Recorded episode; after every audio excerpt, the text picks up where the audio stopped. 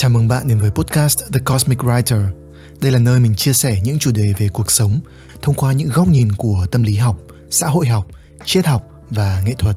Podcast được host bởi Hà Minh, content creator và thạc sĩ truyền thông tại Australia.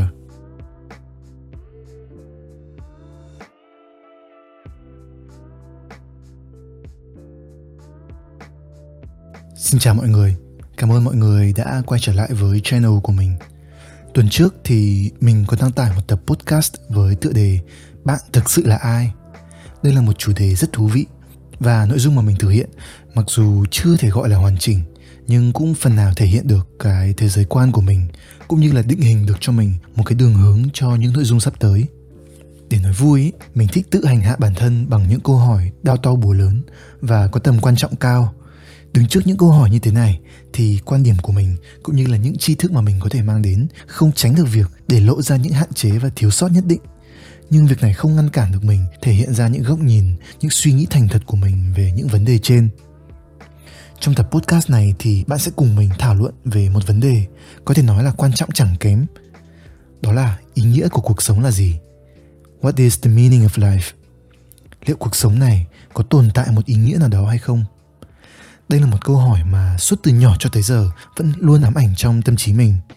Ngày hôm nay, bằng tất cả sự dũng cảm khi phải đương đầu với một vấn đề hóc búa và đầy thử thách như vậy, mình sẽ cố gắng để hệ thống lại và truyền tải những gì mà mình đã nghĩ về nó trong thời gian qua. Mình sẽ không thể cam kết đưa ra một câu trả lời mang tính phổ quát. Thay vào đó, mình chỉ có thể chia sẻ lại trải nghiệm của mình, suy nghĩ của mình và góc nhìn của những người đi trước mà mình đã học hỏi được mình rất hy vọng rằng với cái chia sẻ thật lòng này thì bạn nghe podcast sẽ có thể hiểu được hướng tiếp cận của mình, đặt ra được một cái sự kỳ vọng phù hợp để có thể có một trải nghiệm nghe có ý nghĩa nhất. Lần đầu tiên mình tự đặt ra cho bản thân cái câu hỏi về ý nghĩa của cuộc sống là một cái ngày thực sự đáng nhớ đối với mình. Bởi vì đó là ngày mà mình chính thức bước ra khỏi cái thế giới màu hồng của một đứa trẻ con để học cách đối diện với những sự thật đầy khắc nghiệt của cuộc sống trong thế giới của người lớn. Mình vẫn nhớ đó là vào một buổi chiều mùa thu năm 2007. Thời điểm đó thì mình mới khoảng 13 tuổi, vẫn còn đang đeo khăn quàng đỏ và đi học ở một ngôi trường cấp 2 có đôi chút tiếng tăm ở Hà Nội. Thế nhưng đối với mình khi đó thì là một chuỗi ngày đầy căng thẳng vì bài vở và điểm số. Chiều hôm đó thì mình đi bộ về nhà sau một buổi học thêm trên con phố Ngô Quyền ở Hà Nội. Mắt mình đờ đẫn nhìn xa xăm, vừa đi vừa quan sát tất cả những sự rộn ràng trên phố. Mấy cửa hàng quần áo đông tấp nập trên phố thì rầm rập toàn xe máy, chưa một ai phải đội mũ bảo hiểm. Đường phố đông người mà lòng mình thì cứ đang nặng chịu. Những áp lực vì trường lớp mà mình đang phải chịu lúc đó, đến giờ nhìn lại thì thực chất chỉ là một vấn đề còn con. Thế nhưng với một đứa con trai đang ở độ tuổi mới lớn, vẫn còn chưa hình thành một cái nhận thức vững chắc về bản thân, thì những áp lực ấy đủ sức để nuốt chửng lấy mình. Mình dần trôi vào một dòng suy nghĩ miên man. Tất cả những gì mà mình đang thấy trước mắt đều chỉ là một khoảnh khắc của thực tại. Rồi một ngày thì nó cũng sẽ bị dòng thời gian cuốn trôi đi hết như một cơn sóng dữ.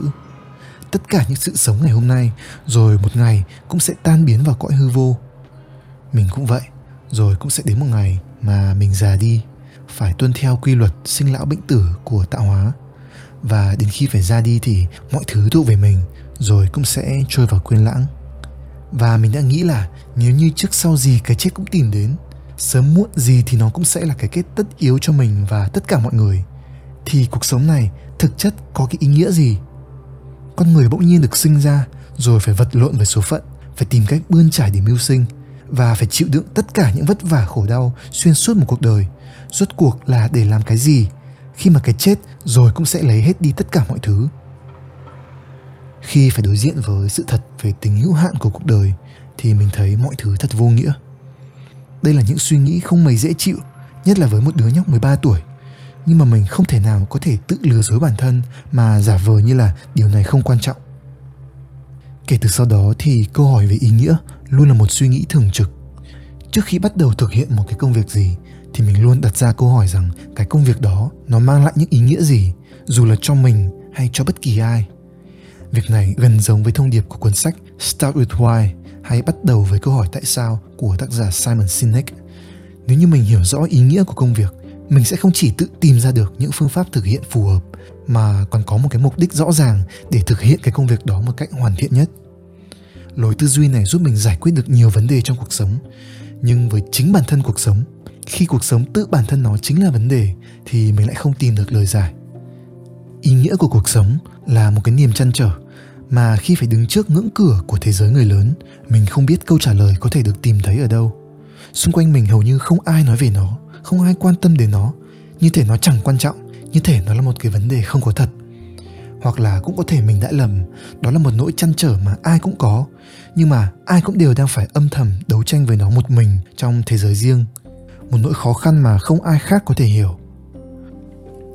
Vậy với cái câu hỏi về ý nghĩa của cuộc sống khi chúng ta đang đặt ra một vấn đề như vậy, thì chúng ta đang thật sự nói đến điều gì? Trước hết, ý nghĩa là cái gì mới được cơ đã? Làm sao để hiểu cái khái niệm này cho đúng? Khi chúng ta nhìn thấy một tấm biển chỉ đường và thấy tấm biển đó có ý nghĩa, chúng ta hiểu rằng là mình phải làm gì để di chuyển đúng theo luật giao thông. Khi chúng ta xem một bộ phim và thấy bộ phim đó có ý nghĩa, thì chúng ta thấu hiểu những thông điệp hay bài học mà những người làm phim muốn truyền tải. Vậy cũng có nghĩa là khi ta nói một thứ gì đó có ý nghĩa là thứ đó đang trực tiếp hoặc gián tiếp biểu đạt cho một giá trị. Một giá trị nào đó vượt lên trên chính nó. Ý nghĩa của một thứ sẽ vượt ra ngoài cái giới hạn vật lý của chính bản thân thứ đó. Một tấm biển, dù chỉ là hình khối và màu sắc, lại có thể khiến cho bạn dừng xe. Một bộ phim chỉ là hình ảnh và âm thanh chuyển động, nhưng mà lại có thể làm say đắm và thay đổi một con người. Vậy nên, nếu như cuộc sống này có ý nghĩa, ta có thể sẵn sàng chấp nhận tất cả những khổ đau, vất vả, vì ta biết rằng những việc này đều đang biểu đạt cho một thứ gì đó to lớn hơn, siêu việt hơn. Chúng ta đang hướng tới một giá trị của cuộc sống vượt lên trên những hoạt động thường ngày. Một ý nghĩa gì đó thiêng liêng hơn những khoái lạc tầm thường, khiến cho những nỗ lực hy sinh là hoàn toàn xứng đáng. Thế nhưng với những người không có đức tin vào những thế lực siêu nhiên, thì ý nghĩa ấy là gì không ai biết. Nếu như chỉ nhìn nhận thế giới như thể là vật chất và năng lượng như là trong một cái góc nhìn duy vật của khoa học hiện đại thì không có tồn tại một thứ gì được gọi là ý nghĩa ở đây cả.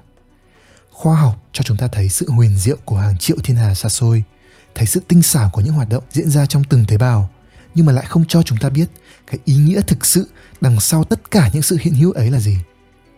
Đây là lý do mà cái câu hỏi ý nghĩa của cuộc sống là gì là một vấn đề có thể nói là gây ra nhiều tranh cãi. Ví dụ như là trong góc nhìn của Wittgenstein, một nhà triết học người Áo rất có tên tuổi ở thế kỷ 20 thì ông cho rằng là tự bản thân câu hỏi này nó đã là vô nghĩa. Do đó sẽ chẳng thật sự có một câu trả lời nào thích đáng cho một câu hỏi vô nghĩa cả. Với tầm ảnh hưởng của Wittgenstein trong lĩnh vực logic học, mình tạm chấp nhận câu trả lời này về mặt tư duy lý tính thuần túy. Thế nhưng ở chiều ngược lại, câu hỏi này vẫn cứ được người đời đặt ra. Không ai có thể phủ nhận rằng dường như trong lòng nhiều người trẻ, bao gồm cả bản thân mình, luôn có một cái khoảng trống mà chúng ta khao khát được lấp đầy. Một khoảng trống của ý nghĩa hay của meaning vậy thì nguyên nhân cho việc này là do đâu? Mình đã suy nghĩ rất là nhiều về cái khái niệm ý nghĩa này và đã nỗ lực tìm kiếm một câu trả lời có thể dung hòa được giữa cả tư duy lẫn cảm xúc. Mình nhận thấy rằng là suy cho cùng ấy, cái mà chúng ta gọi là ý nghĩa thực chất là một trải nghiệm tinh thần, một điều kiện cần của ý nghĩa, do đó phải có sự hiện hữu của nhận thức con người. Nếu như không có con người hoặc không có nhận thức, thì vũ trụ này vẫn tồn tại mà chẳng ai đặt ra câu hỏi về ý nghĩa cũng chẳng ai trải nghiệm được, thế nào là ý nghĩa? Khách quan mà nói, cái vũ trụ nơi chúng ta đang sống, tự bản thân nó chẳng có một cái ý nghĩa nào cả. Vậy thì để tìm được cái mảnh ghép lấp đầy cho khoảng trống của ý nghĩa, chúng ta cũng cần phải nhìn vào bên trong để thấu hiểu chính cái đời sống tinh thần của mình. Câu trả lời nó sẽ nằm ở đâu đó trong chính cái nhận thức của mình, hay là trong cái psyche, trong chữ psychology, nghĩa là linh hồn trong tiếng hy lạp cổ đại. Điều này gợi ý cho mình biết tâm lý học có thể là một phương pháp tiếp cận vấn đề này việc con người khao khát đi tìm ý nghĩa đi tìm lẽ sống là luận đề chính trong cuốn sách nổi tiếng Man's Search for Meaning hay Đi tìm lẽ sống của nhà tâm lý học người Áo Viktor Frankl. Đây đồng thời cũng là nền tảng quan trọng nhất trong trường phái điều trị tâm lý mang tính hiện sinh của ông, được gọi là logotherapy. Logo bắt nguồn từ logos, một từ trong tiếng Hy Lạp cổ đại. Logos từ những người theo chủ nghĩa khắc kỷ cho là quy luật của vạn vật, một khái niệm mang ý nghĩa thiêng liêng tuyệt đối – mình thường đọc cuốn Đi tìm lại sống của Frankl cách đây vài năm và tuy mình không thể thuật lại những chi tiết quá cụ thể, câu chuyện của Frankl từng khiến mình cảm động sâu sắc và để lại những ấn tượng khó quên. Frankl có thể nói là một người Do Thái có cuộc đời bi kịch. Nhưng trái ngược với nhiều người Do Thái khác vào giữa thế kỷ thứ 20, Frankl may mắn có một cái kết có hậu cho câu chuyện cuộc đời mình bởi vì là ông đã phải trải qua những gì khắc nghiệt nhất của chiến tranh thế giới thứ hai nhưng sau đó vẫn còn sống để kể lại câu chuyện của mình. Là một người do thái, franco bị bắt vào trại tập trung của phát xít đức.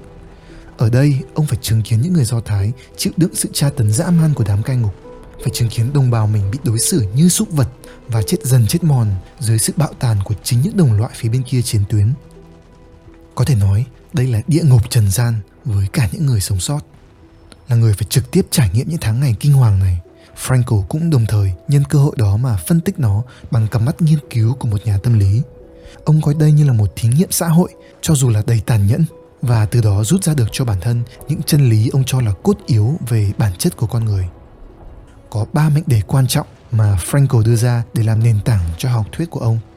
Đầu tiên, cuộc sống có thể tìm thấy được ý nghĩa trong bất kỳ hoàn cảnh nào kể cả những hoàn cảnh khắc nghiệt nhất như là ở trong một trại tập trung nguồn động lực chính trong cuộc sống của một con người là ý chí khao khát tìm kiếm ý nghĩa của cuộc sống và mệnh đề cuối cùng đặt Frankl vào hàng ngũ của những nhà hiện sinh khi ông khẳng định rằng con người hoàn toàn có quyền tự do để tìm kiếm ý nghĩa cho mình. Nếu như không có cho mình một lẽ sống, hay nói cách khác, không tìm được cho mình một cái meaning, thì cuộc sống này sẽ trở nên vô nghĩa chúng ta sẽ phải một mình vùng vẫy và đương đầu với những khó nhọc của cuộc sống mà không có một chút niềm tin nào làm ánh sáng dẫn đường. Bản thân Franco cũng tự rút ra điều này một cách đầy cay đắng. Trong quan sát của ông, những người sớm từ bỏ đi hy vọng về một ý nghĩa trong cuộc sống cũng chính là những người không vượt qua được khổ nạn. Đối với mình, những quan điểm này đều rất có giá trị thực tiễn. Bản thân mình đã từng được truyền thêm nhiều cảm hứng từ đó để có thể dần hình thành nên một cái hướng đi cho cuộc đời mình, một cái lẽ sống của riêng mình – Thứ phần nào đã giúp mình thành công đứng vững trước cái sự chơi vơi đầy hỗn loạn của những năm đầu tuổi 20. Trong cuốn Đi tìm lẽ sống thì Franco cũng có trích dẫn lời của Friedrich Nietzsche, một nhà triết học người Đức với cá tính vô cùng mạnh mẽ. He who has a why to live for can bear with almost anyhow. Câu nói này có nghĩa chỉ cần có lý do để sống, có cho mình một cái why thì bạn sẽ có thể chịu đựng bất kể mọi trở ngại bất kể một cái how nào mà cuộc sống đòi hỏi từ bạn. Đây là một thông điệp hết sức tuyệt vời. Tuy nhiên nếu như chỉ thuật lại câu nói này một cách riêng lẻ thì nó lại phần nào mất đi những tầng ý nghĩa sâu xa hơn thế. Bởi vì là bạn có thể đang tự hỏi, người này phải hạnh phúc đến thế nào, phải yêu đời đến thế nào thì mới có được cho mình một cái triết lý sống tích cực, một thái độ sống lạc quan đến như vậy. Nhưng thực tế thì Nietzsche cũng giống như Frankl là một người phải chịu đựng nhiều thử thách trong cuộc sống Tuy nhiên thì ông lại không may mắn có cho mình một cái kết có hậu. Có thể nói, Nietzsche là một thiên tài bất hạnh. Đến đây thì mình xin phép được giới thiệu sơ qua về Nietzsche và điểm qua một vài những cái quan điểm triết học đáng chú ý của ông về ý nghĩa của cuộc sống. Từ nhỏ thì Nietzsche đã phải sống với chứng đau đầu kinh niên. Căn bệnh này lặp đi lặp lại và ám ảnh ông suốt cuộc đời. Và đúng khi sự nghiệp đang tiệm cận với đỉnh cao thì bệnh tình của ông ngày càng trở nặng Mỗi ngày ông đều bị tra tấn bởi những cơn đau đầu đến bất tỉnh, những cơn nôn mửa ra máu và cặp mắt thì dần trở nên mù lòa. Thế nhưng mà trước sự dày xéo của số phận như vậy, trước những khó khăn chẳng khác nào là hình phạt của ông trời, Nietzsche vẫn tự kiến tạo cho mình một quan điểm sống đầy kiêu hãnh, sẵn sàng ngừng cao đầu mà đối diện với tất cả những thử thách mà cuộc sống tạo ra. Thậm chí là Nietzsche còn đem trở lại một khái niệm từ tiếng Latin đã từng rất phổ biến thời Hy Lạp cổ đại, đó là amor fati, đối với mình thì khái niệm này mang một ý nghĩa rất đẹp đó là yêu lấy số phận. Amor là yêu fati là số phận điều này có nghĩa khi đứng trước tất cả những gì mà số phận đem đến, tất cả niềm vui, nỗi buồn, may mắn hay khổ đau, thì chúng ta đều sẵn sàng mỉm cười mà đón nhận tất cả, sẵn sàng chào đón những thử thách như thể việc này là cần thiết. Tự bản thân điều đó thôi cũng đã mang lại ý nghĩa, bởi vì chúng ta yêu cái số phận của chính mình. Quả thật là nhiều khi số phận đem đến cho mình những thứ mà mình không hề mong muốn, vì nó là những thứ vượt quá tầm kiểm soát của chúng ta. Ví dụ như là những suy nghĩ hay hành động của người khác những sự chuyển biến của xã hội mà rõ nét nhất là trong vòng khoảng 2 năm trở lại đây tất cả đều là kết quả của những cái quy luật bí ẩn của vũ trụ mà chúng ta chưa thể hiểu được hết ngày nay nhiều người nhắc đến giả thuyết simulated universe cho rằng cái vũ trụ mà chúng ta đang sống có thể chỉ là một thế giới giả lập mình không nghĩ rằng con người có đủ năng lực để chứng thực điều này. Vậy nên đây chỉ là một cái thought experiment hay là một cái thí nghiệm tư duy. Vào thời của Nietzsche, chưa tồn tại những khái niệm về công nghệ như vậy, nhưng ông cũng đưa ra một thí nghiệm tư duy cũng sâu sắc không kém. đó là một giả định được ông gọi là the eternal recurrence hay vòng lặp vô tận. Nietzsche đặt ra một cái viễn cảnh. Nếu như dòng thời gian là một vòng lặp vô tận, nghĩa là nó sẽ lặp đi lặp lại cho đến vô cực, thì liệu chúng ta có sẵn sàng để đối diện với điều này hay không? Nếu như bạn phải sống đi sống lại cuộc đời của mình cho đến vĩnh cửu, thì liệu bạn có sẵn sàng chấp nhận điều ấy hay không? Có sẵn sàng yêu lấy tất cả mọi thứ về mình, yêu lấy tất cả những trải nghiệm đã, đang và sẽ xảy đến với mình hay không? Dù cho vũ trụ này chỉ là một thế giới giả lập hay là một cái vòng lặp vô tận không lối thoát, một người sẵn sàng chấp nhận tất cả, mỉm cười và yêu lấy cái số phận của mình, tự tìm ra cho mình một cái lý tưởng riêng, cũng sẽ sẵn sàng đương đầu với mọi khó khăn thử thách để mà yêu lấy từng bước đi trên con đường hướng tới lý tưởng của riêng mình. Đây là một vấn đề có thể làm bất kỳ ai phải suy nghĩ. Phải sống một cuộc đời đầy bất hạnh nhưng vẫn có thể đưa ra được những cái góc nhìn như vậy.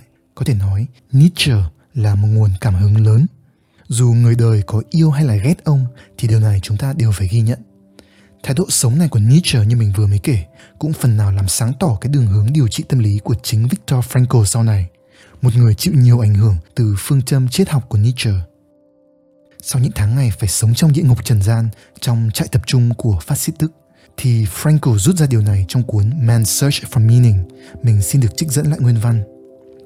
Ultimately, man should not ask what the meaning of his life is, but rather must recognize that it is he who is asked. Cuối cùng thì ta không nên hỏi ý nghĩa của cuộc đời mình là gì, mà phải nhận ra rằng chính ta là người được hỏi. Và bởi vì là người được hỏi, chính ta cũng là người phải có trách nhiệm đưa ra câu trả lời. Vậy cũng có nghĩa là nếu như chỉ mải mê kiếm tìm ý nghĩa của cuộc sống ở đâu đó bên ngoài, chờ đợi ai đó đem đến cho mình một cái câu trả lời được dọn sẵn, thì chúng ta sẽ mãi mãi thất vọng. Bởi vì là dường như cuộc sống này chẳng có một ý nghĩa nào đó phổ quát, khách quan và đúng với tất cả mọi người. Thay vào đó, chúng ta phải tự nhìn vào bên trong chính mình, thấu hiểu những gì mà tâm hồn mình khao khát. Chúng ta phải tự tìm ra câu trả lời và dõng dạc tuyên bố rằng là đây chính là ý nghĩa của cuộc đời tôi. Nói cách khác, chính bản thân chúng ta phải tự tạo ra ý nghĩa cho riêng mình chúng ta không cần vũ trụ phải lên tiếng để cho ta biết ý nghĩa của cuộc đời mình là gì. Tự bản thân chúng ta đã là vũ trụ, thậm chí là một phân mảnh của vũ trụ có phần siêu việt. Khi chúng ta là sự sống có nhận thức, có trí tuệ và có ý chí để có thể tự quyết định được ý nghĩa của cuộc sống là gì, ý nghĩa của sự tồn tại là gì. Nếu như ý nghĩa ấy được khẳng định bằng một lòng trung thực và nhiệt thành, thì ít nhất là đối với bản thân mình, cái ý nghĩa ấy nó sẽ là chân lý tuy nhiên thì theo mình, với cái câu hỏi về ý nghĩa của cuộc sống, câu trả lời thực sự sẽ không phải chỉ là một lời nói suông, mà mình cho rằng là chúng ta cần phải trả lời bằng hành động. Đó là trách nhiệm của mỗi cá nhân. Ý nghĩa thực sự của cuộc sống sẽ chỉ được trích xuất từ trải nghiệm, từ việc chúng ta sống đúng với những gì mà chúng ta cho là ý nghĩa. Hoặc như góc nhìn của Nietzsche, chúng ta phải tự tạo ra ý nghĩa trong cái cách mà mình sống. Vậy nên mà hãy thử tự hỏi bản thân câu này. Điều gì đem đến cho bạn ý nghĩa? Hoặc là khi phải đứng trước những cái thách thức của số phận, hãy thử hỏi điều gì tiếp thêm cho bạn sức mạnh. Để từ đó bạn có thể sẵn sàng đương đầu và vượt qua sóng gió bằng tất cả niềm tin yêu dành cho cuộc sống. Đây là một câu hỏi quan trọng vì như đã thấy, ý nghĩa là một trải nghiệm tinh thần. Nó mang tính cá nhân và do đó có thể với mỗi người một khác.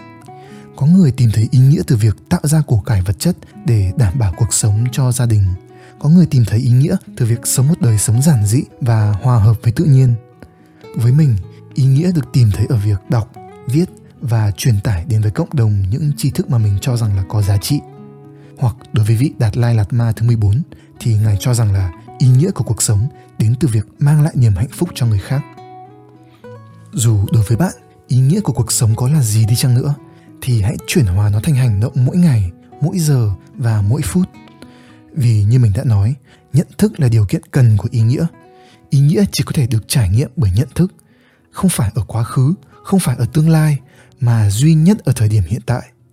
Đừng chỉ mải mê suy nghĩ về ý nghĩa của cuộc sống một ngày nào đó mà bạn mong muốn có được, trong khi đó lại không thật sự hành động để tạo ra nó trong từng khoảnh khắc bản thân cái việc phải nấu cơm này, rửa bát này, dọn dẹp nhà cửa, việc phải chăm sóc bản thân, phải đi làm, tất cả những công việc, những trách nhiệm cho dù là nhỏ nhất, cũng đều có thể mang lại cho chúng ta ý nghĩa. Ý nghĩa sẽ tự tìm đến với bất kỳ việc gì mà bạn bỏ vào đó niềm say mê, nhiệt huyết và toàn bộ tâm hồn mình. Hay theo như lời của triết gia Alan Watts, ý nghĩa của cuộc sống đơn giản là hãy cứ thế mà sống. Ông có câu nói này mình xin được trích dẫn nguyên văn This is the real secret of life to be completely engaged with what you are doing in the here and now. And instead of calling it work, realize it is play. Đây là bí mật thật sự của cuộc sống. Hãy hoàn toàn trải nghiệm một cách trọn vẹn những gì mà bạn đang làm ở khoảnh khắc hiện tại, ở đây và ngay bây giờ.